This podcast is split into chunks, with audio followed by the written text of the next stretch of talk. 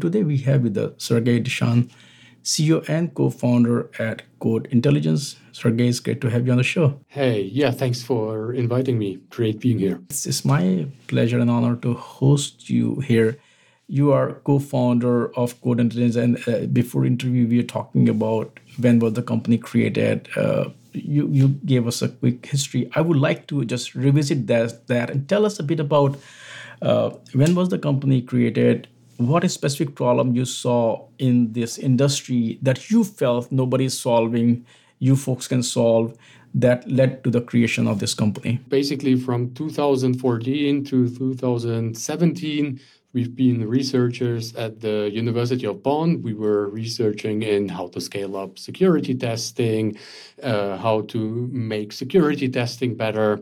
And back then, we were using fuzz testing as the main technology around that. Um, and we were also collaborating with some German enterprises. And when using our research techniques to test parts of the enterprise code, we even realize, hey, even without our research, just with the open source uh, tools available already, we find a lot of issues, but no one in the industry wanted to use uh, those kind of tech. And here is basically where we start asking questions. Hey, what's going on? Why is no one using those kind of tools?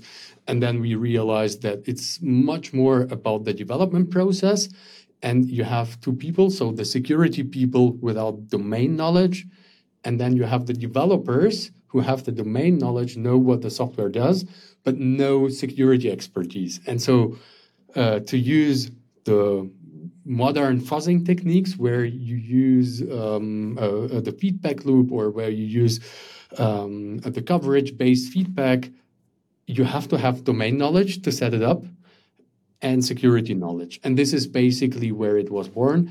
And then when we founded Code Intelligence, we had the vision okay, we will be using AI technology and bring those security p- uh, tools closer to the developers so that a developer without the security background can get pretty decent results. And then we had the second persona, and this is the security people. They get reports, they get what's going on, and they can judge did the developers did uh, uh, do a good job and then give them feedback. But basically we wanted to enable the developers do the core of the work. So this is how code intelligence was born in the beginning. But you know when you're talking about security folks don't have domain knowledge and uh, developers they are they don't have expertise in security that's the whole problem that DevOps, DevSecOps was trying to solve with the whole shift left movement. We like to uh, uh, like talk about these terms, but the reality is different. Also, things like security, they are very specialized field. You know, it's not that you can just teach a developer about. You, yes, you can have practices in place uh, you know you can have guardrails you can have gates but you know these are totally different disciplines also AI ML, you know, you need data science, data engineer who knows about these things. So expecting uh, unicorn, greenhorn developers to know all these technologies is a bit uh, complicated. So what you are seeing in the market, of course, now the company established, you have customer base. Internally, what challenges do you see teams still face despite all the discussion of DevOps, DevSecOps? Yeah, in the end, uh, it is the problem, and uh, uh, it goes to any security tool.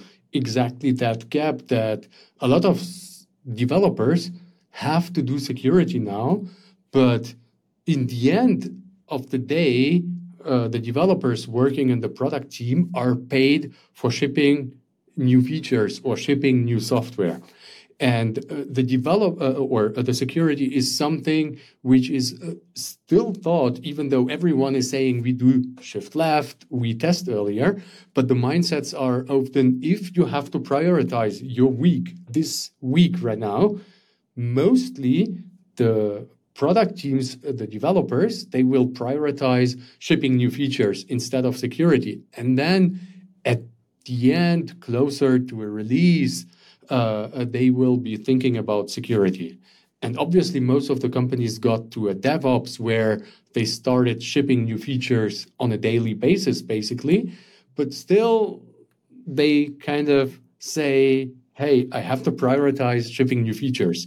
And this is something where there is tension going on between the security people and the developers. So this is true for any type of company, no matter whether they do shift left or not. Uh, uh, it's still at the end of the day, if you have to prioritize, you, most of the product teams will prioritize shipping. What are your thoughts on the whole evolution of ChatGPT or generative AI? And uh, then let's talk about what kind of AI technologies code intelligence is leveraging. In the end, uh, generative AI uh, got very, very big uh, based on ChatGPT. Uh, and I mean, uh, this is so in the end, there is some machine learning, language models, and so on. Um, and those can be applied for and if, if you take something like github copilot to generate new code and helping you uh, to create new code.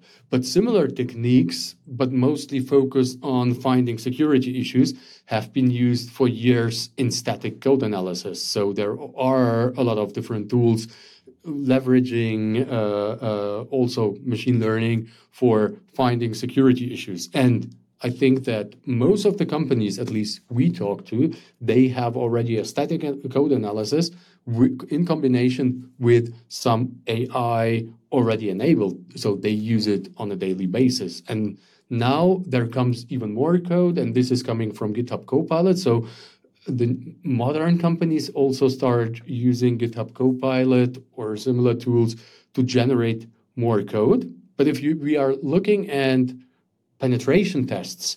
How do pen testers find most of the vulnerabilities? It's not with static code analysis because static code analysis is already used by the developers and they fix a lot of issues and mark some uh, things as false positive. But the penetration testers are typically using dynamic code analysis, um, something tools like Burp Suite or OWASP Zap.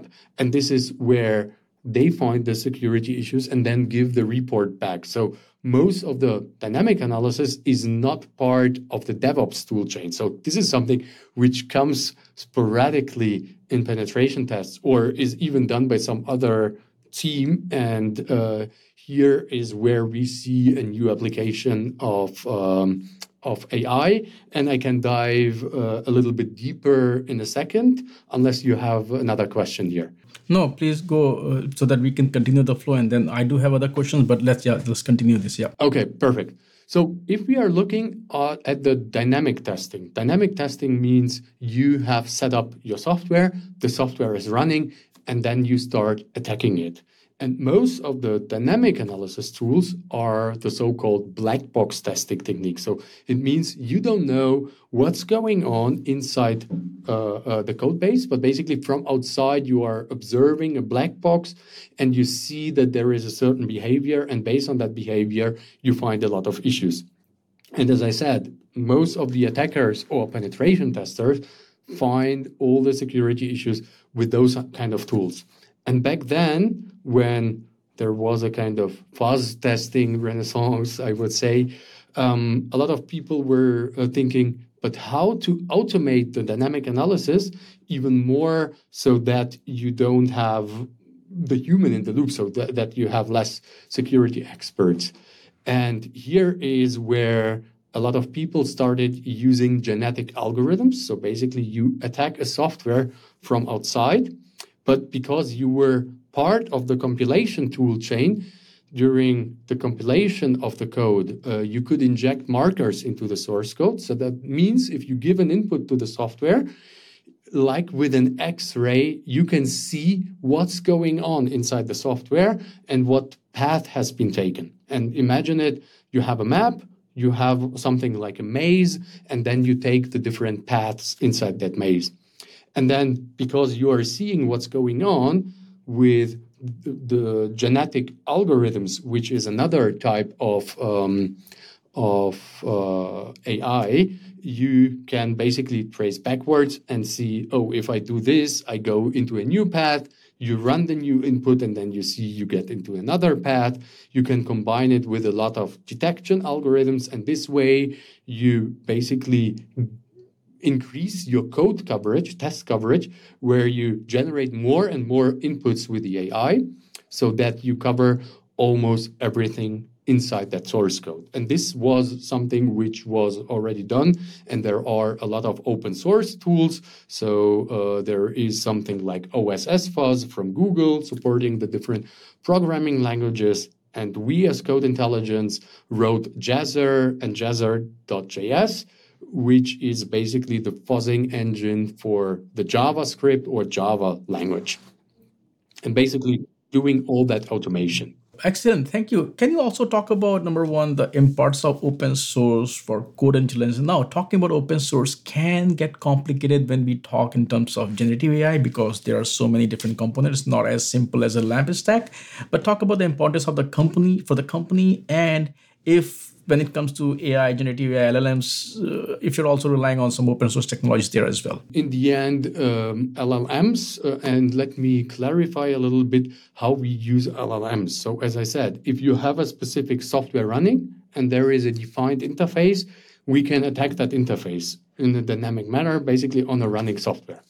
But the problem is uh, with dynamic analysis is if you set up a dynamic analysis, you have to have someone, some, some kind of engineer, who is telling this AI how to attack which um, interface. And this is where the LLMs come in place. So, how we use LLM, and this can be done with ChatGPT, or uh, there are also alternatives to uh, uh, uh ChatGPT, um, where we scan through the source code based on the source code how it is, uh, we are using generative AI uh, to find the different unit tests. And from the unit tests, we can auto configure uh, uh, how the dynamic analysis is then attacking the software. And here it's already working with uh, ChatGPT, but right now we are working on a smaller language model, which is specified only to the use case, how to configure um, uh, uh, how to configure uh, dynamic analysis. And this is the part with LLMs. Obviously, you could use a generic approach. You have right now ChatGPT, which can code, it can uh, help you with assistance uh, in a natural language. But if you are using a language model specified for a very specific use case, uh, those will be working better.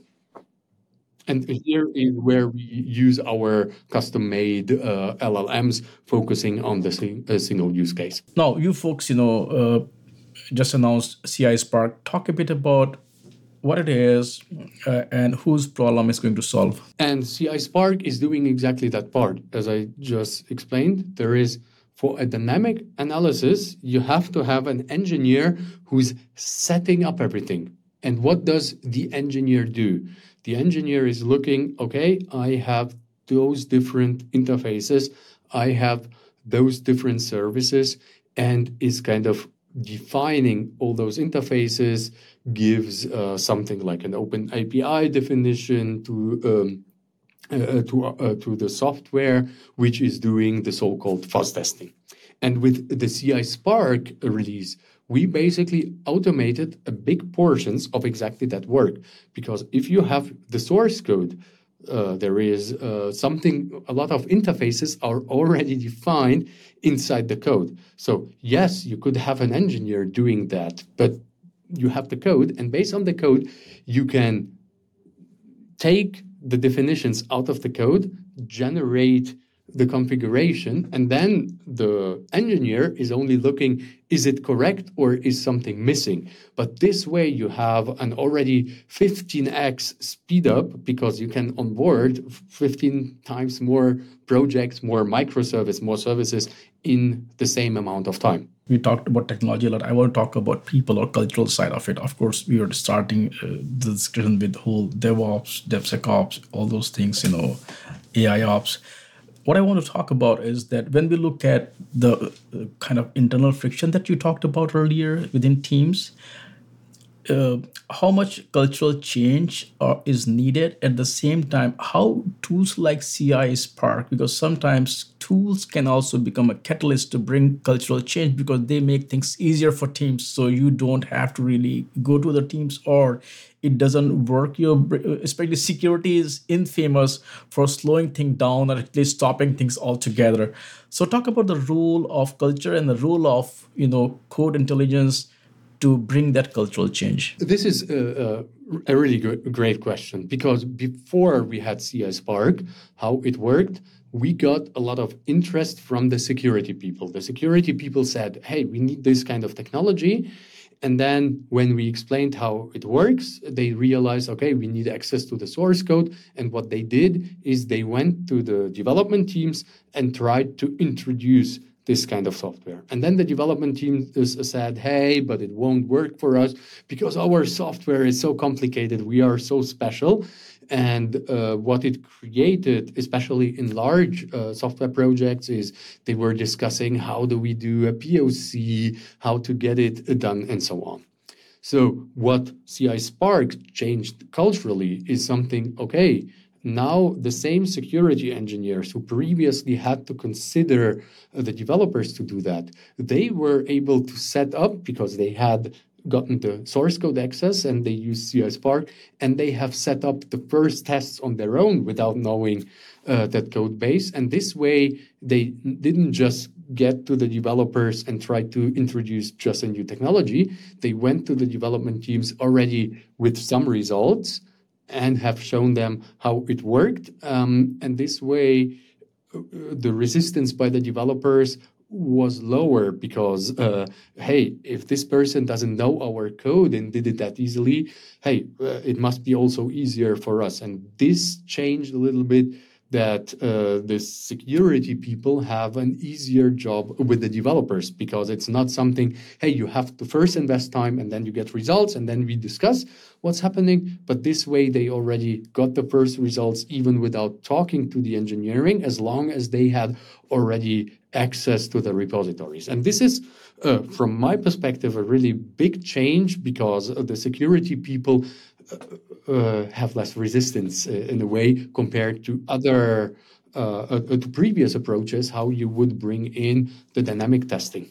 One more thing I want to talk about, and I want to go back to the company, is that as you talk about your history, your region from the university, talk a bit about your operations. Are you uh, you EU German based company? Are you catering only to the local market or you're looking at the global market? And if you can share some use cases or the kind of companies or industries which are leveraging your technologies? We are focusing on enterprises. So most of, so almost all of our customers come, are large enterprises. Um, and if you would look on our homepage, you would see some uh, companies like Google or Cariad, uh, which is the software factory of Volkswagen, or Woven Planet, which is the software factory of Toyota. So you hear it's already over different uh, continents. So we are operating globally. Um, and most of our clients come from the automotive sector, but our focus is, or our technology can be applied uh, verti- so uh, um, um, industry agnostic. So it's all about the technology stack you are using. The reason why we have more automotive customers is because we started with C and C++ is mostly used by automotives. And then we later added uh, pro, uh, uh, memory safe languages like Java, JavaScript, and so on. And after that, we got uh, the customers from fintech and uh, cloud providers. So basically, this is uh, how how we went. And yeah, so we are industry agnostic what are the trends that you're seeing once again from the enterprise perspective? And where do you see the industry the market the ecosystem is heading? You see some resistance in some enterprise companies against the ai because there was the discussion about the copyright issues. But if you are looking where the uh, the generative ai is developing I think that Microsoft now announced uh, that they take the liability for uh, the copyright. And this way, you already see more and more companies are using uh, generative AI to produce more code. But There are studies at the same time which say the code is less secure compared to a human written code. So obviously, you need to scale up the same way AI technologies in software testing. So there is no way around that.